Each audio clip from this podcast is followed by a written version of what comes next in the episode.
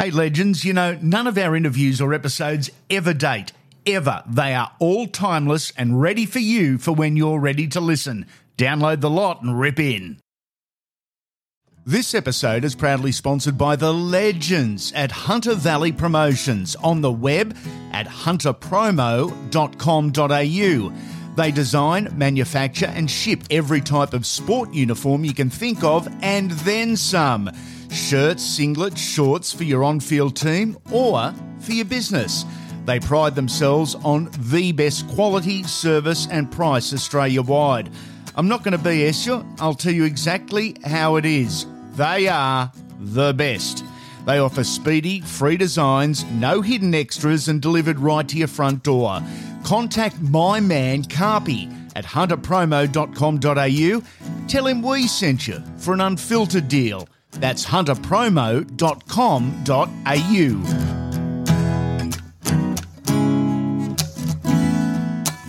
Welcome back to the Legends series, the Clinton Schifcofske interview, part two. Enjoy. You're a very easygoing fella, you always have been. You not only fit in, but you excelled and improved at each club you went to. You look at history as our gauge, that doesn't happen often in rugby league. Why were you able to improve constantly and consistently?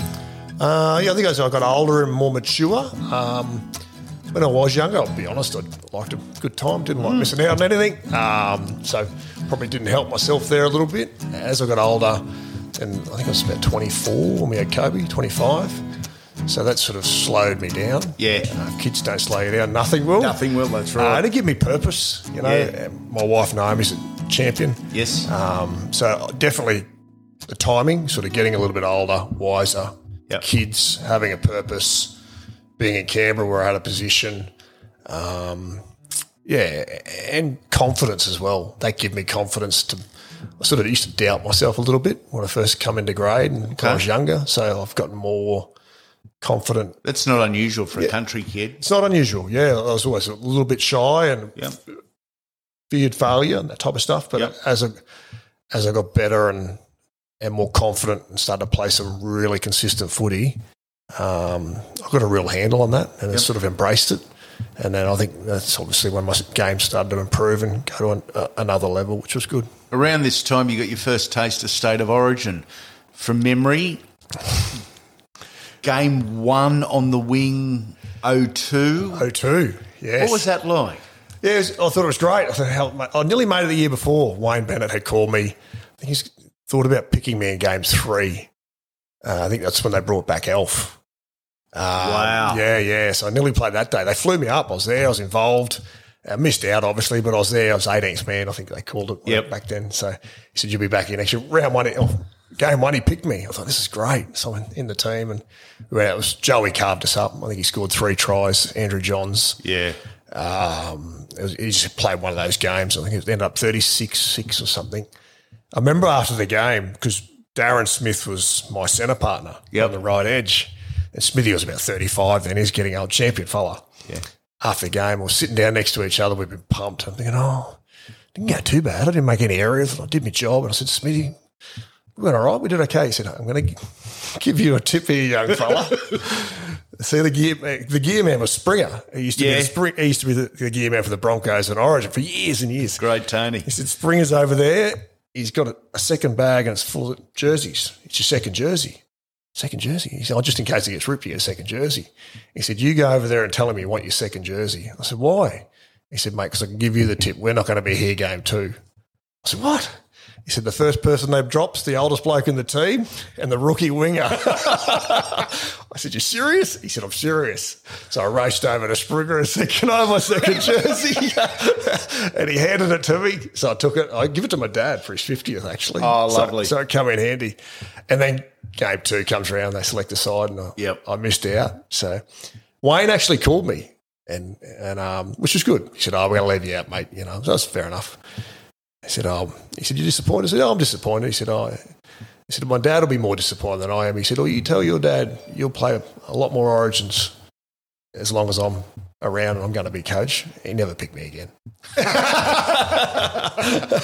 got another one in 2006 and Mal was the coach. So, But, yeah. Well, speaking of Mal, Mal was your coach for your first season at Canberra. Matty Elliott, the remaining five. Very different blokes, very different coaches. What do you recall of the two of them? Yeah, M- Matty was great. Mal was awesome. Like I said, he's a good man. We're still mates now. Real presence and an aura about him. But he was under a fair bit of pressure sort of halfway through that season. He was always going to go. Yeah. Um, Matty was coming in. He'd come back from Bradford. Had so much success over there. That's right, They'd won three or four comps. He's only a young coach, had a wife, and he's I think he had four daughters. Yes. They come back and absolute champion. A little bit like Smithy, very technical, Oh, very yeah. smart. Uh, he's a bit out there. Matty, Quirky, yes. quirky, yeah, absolute champion though. Yeah. Love him. And I played my best footy under Yep. Matt Elliott. I agree. He put his arm around me, knew how to get the best out Hmm. of me. I really, I really, really enjoyed being coached by Matty. So, um, and you always sort of remember where you played your best footy, and that was those five years I had there eh, with with Matt Elliott and, and Mal Meninga were the best was the best footy I played. In 06, you'd play your second Origin game, and that's the game that will long be remembered as the one that kick-started Queensland's legacy. What do you recall of that game and that moment? I was absolutely amazing. Like I said, I was lucky enough to play two Origins. First experience, worst ever. Got dropped after one game.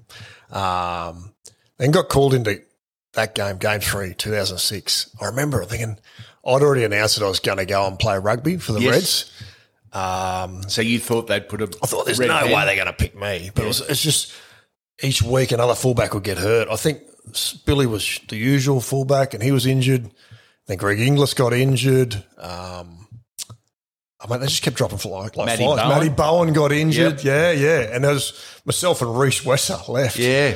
and then but. That, that team they picked, it was just a team of third stringers, like Adam Mogg, Yeah.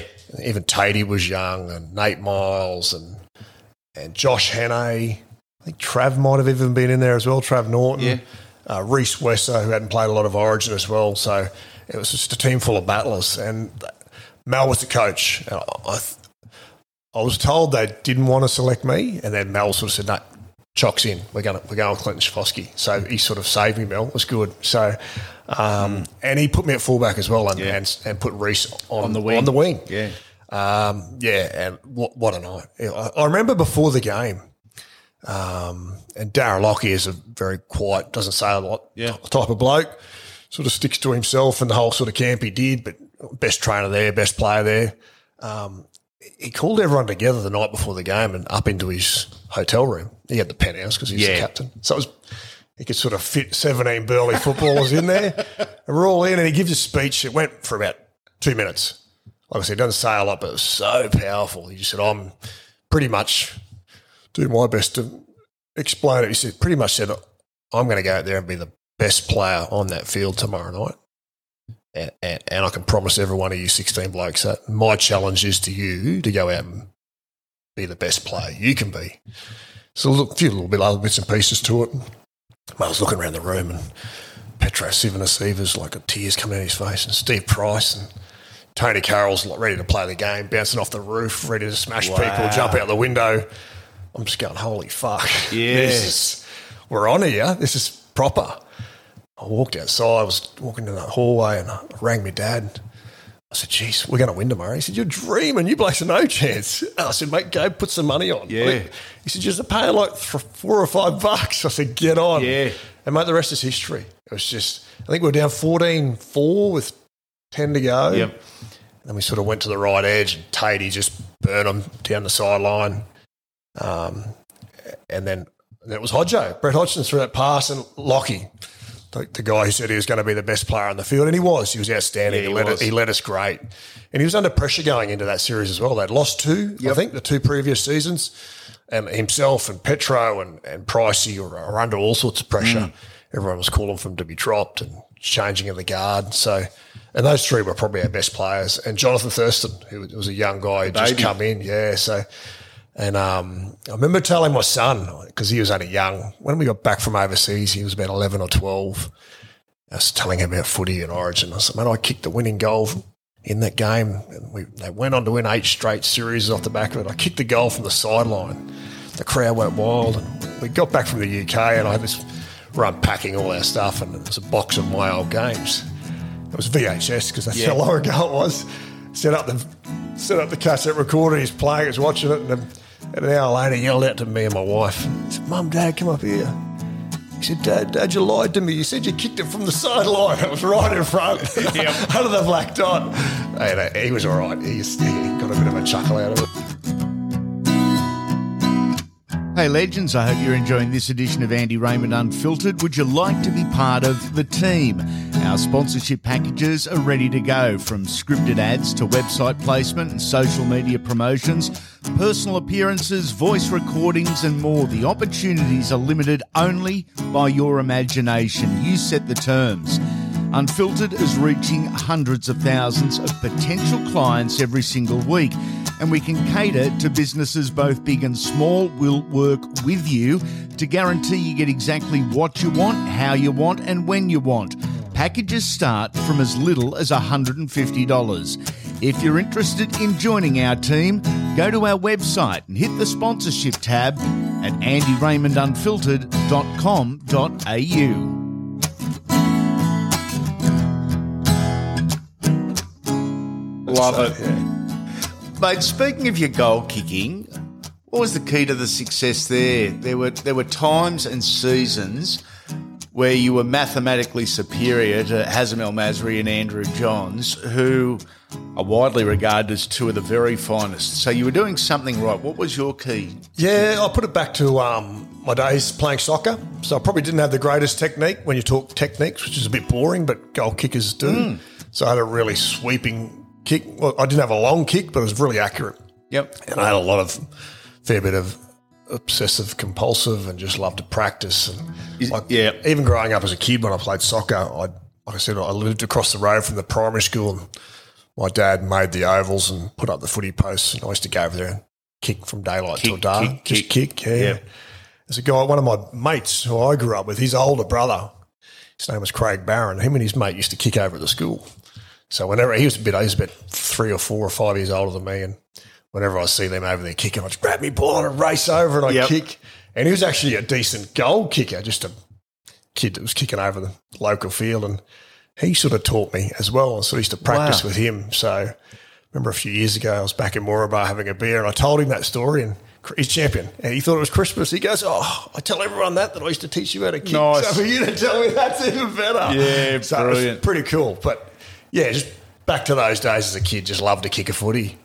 And even young kids now that I'm involved with, that we manage and do a little bit of kicking with them sometimes. Yeah. You know, technique's important, but you just got to be super consistent with your Yeah. practice. It's just putting in the hard work and, and the hours with your practice. You know, so when the pressure's on, you, Yep. you've done the work, and you know you. That's where you get your confidence to kick the goals. You mentioned earlier um, that midway through 06, you announced that you were going to the dark side, rugby union. Right move or wrong move in hindsight? Uh, definitely the right move. I, I, was, I was, like I said, I did my apprenticeship, so I'd gone back to university. I was doing a business degree, and I, my plan because I was getting older then. I was 28, 29, starting to think life after footy, and I thought, you know, I'd like to get into club administration and Yep. maybe one day be a CEO, and had no thoughts of rugby. And and Steve Gillis Chimes, who's my agent, he was managed me my entire career, so, sort of 18 through to 35. He actually approached me then when I was at the Raiders, and we were just, just the rugby stuff hadn't come up, and he approached me about when I'd retire from playing, would I be interested in getting to getting into management? He said, I think you'd be a decent agent, you know. Um, I've always worked by myself. I want to grow a little bit. And Yep. Then the rugby thing come up, and because Eddie Jones was the coach of the Brumbies, Yes.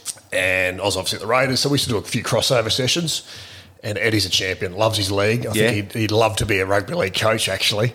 Uh, so we're still good mates now. I sort of talk to him regularly about footy and life. And Yep. so then he approached Chimes and myself about me going to the Reds. Would I switch codes? Because he was looking for a couple of senior players to come in because they were a really young squad. Yeah. And that's when I got thinking. I, I sort of sat down with my wife and and said, Chimes is keen for me to do this. And I had to start to think about being an agent wouldn't be bad. You know, I had a really good relationship with him. He's awesome. You know, he's one of the most influential people in my career. And I just used to sit in the changing rooms and other players would whinge and complain about their agents. And Yep. I just didn't have that relationship with Steve. He was always good to me. I was always on good deals. I trusted him. Yep. I respected him. I liked him, which That's rare, mate, even to today. yeah, and something I'm really proud of, and I think it's really cool. Actually, He- he managed me my entire career, and now we've been business partners for ten years. And like Amazing. I said, I trust him second to my dad. You Yep. know, I think that's that's the number one thing you mm. look for an agent: someone you trust, someone who can do the job, and, and obviously someone you, you like as Yeah, well. that's and he's a real likable He is. person. Uh, does his best work when the pressure's on as well. Yeah. you know, when you're in the trenches, you want him beside you. That's that's when he's great. So, so that's I sort of sat down with my wife and I thought oh, this might be pretty cool. You know, I mm. wouldn't just be stuck at one club. You know, I'd be across all the clubs, dealing with players. I didn't want to coach. And as an agent, you don't coach, but you can sort of help out players. And you've been through the experiences they go through. And like I said, I, I gave a kick with the young lads that I manage here on the Gold Coast. And that's cool. You get a good opportunity to build a relationship with them while you do it. Um, and I thought that'd be awesome. You know, I wouldn't just be stuck in one club. Yeah, that's. And then the rugby thing, and it was going on, and Eddie was talking. I sat down with Chimes. I said, you know, I think in any business or if you're doing something, you've got to have a point of difference. And I thought this could be my point of difference. Yep. If I do the rugby thing, play for a couple of years here, get overseas, I was thinking Japan or even Europe and make that work, knowing that I'm getting into the agency stuff, start to build some contacts and Building networks. contacts, Then I wouldn't just be a league agent because when Steve did my deal to go over to Ulster, Northern Ireland eventually, Yep. he didn't have the contacts or the network, so he had to use another agent. Um, so I didn't really know the guy, but he sort of, that's, I thought, this would be cool. I could be our rugby Yeah. man as well as our league man. So, and that's eventually how it worked out. I didn't get to Japan, but like I said, I ended up playing for Ulster, big European club Yeah, in, in. Belfast, Northern Ireland. Had three seasons there. Yeah. Worked really hard, built some great contacts and networks in Europe, which are still helpful today. Ten years into the job, and then Eddie had he only had one year at the Reds, and then he got sacked. Yes. Um, I felt a bit sorry for Eddie as well. We didn't have the greatest side, and a couple of our key senior players got injured. Uh, but he ended up going to Suntory, so he was great in terms of that as well. He opened up a lot of doors for me in terms Wow. of contacts and networks to get into Japan. So, so it was a bit of a business. It was very much a business decision as well. One that's paid off Yeah, too. and it's worked out really well. This episode is proudly sponsored by the legends at Hunter Valley Promotions on the web at hunterpromo.com.au. They design, manufacture, and ship every type of sport uniform you can think of and then some. Shirts, singlets, shorts for your on field team or for your business.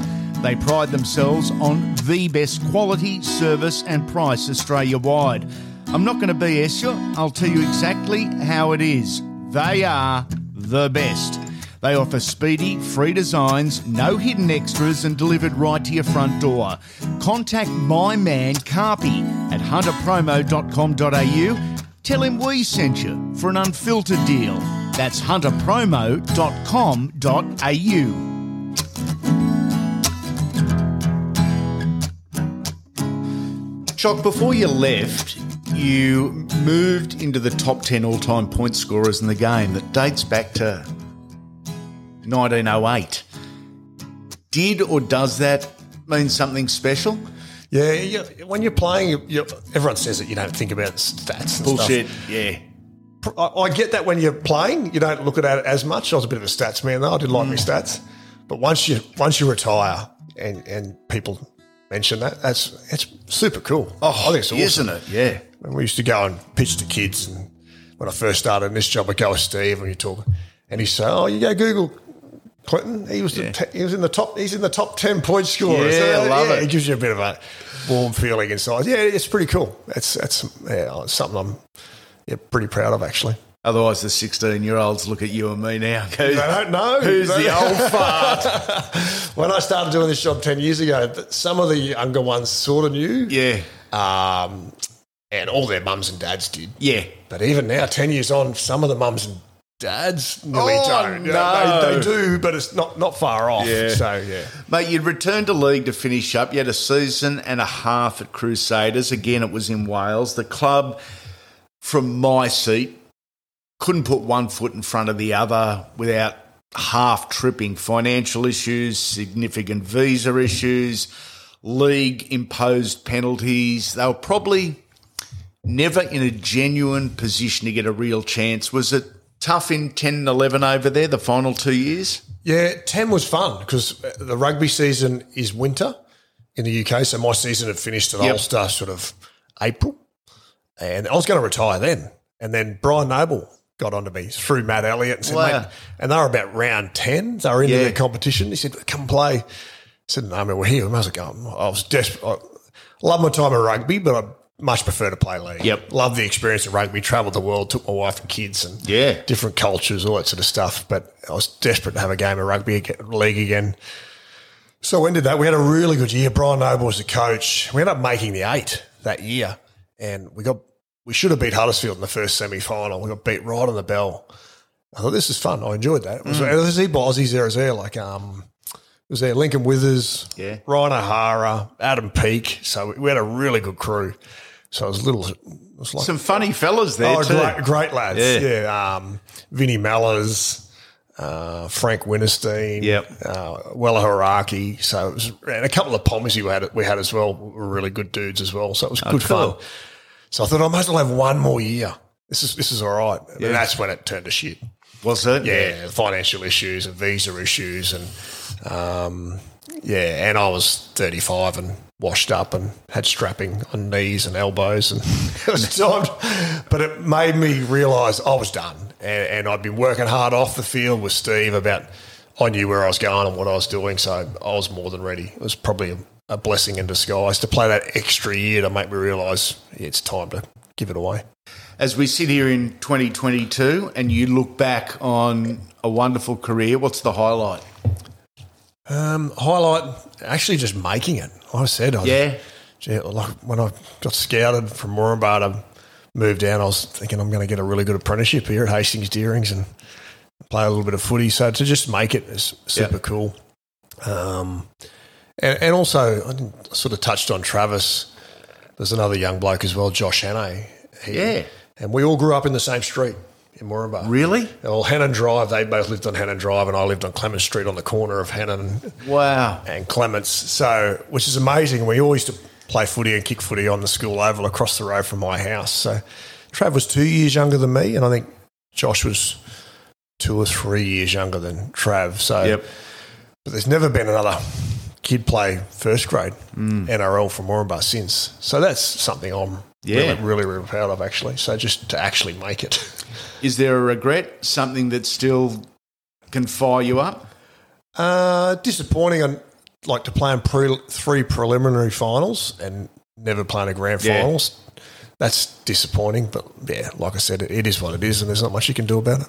You've played, you're now a player agent. Does the draft work in rugby league?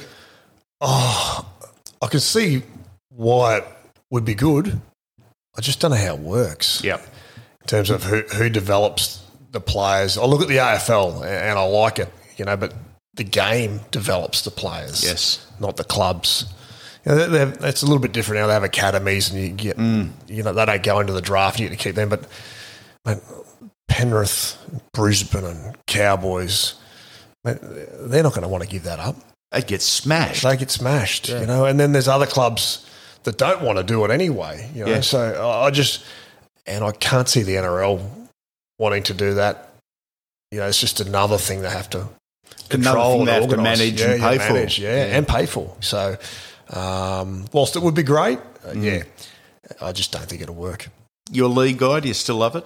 Love it, yeah, yeah, mate. It's the greatest game of all. It really is. Yeah. It's um, I, I, I yeah, just I'm in awe of them now. It's it's Mm. it's crazy. You go watch a game and people say it's not as tough as it used to be. And I was sitting there. It was a game this season at at, at Skilled Stadium or Cbus, whatever they call it these days.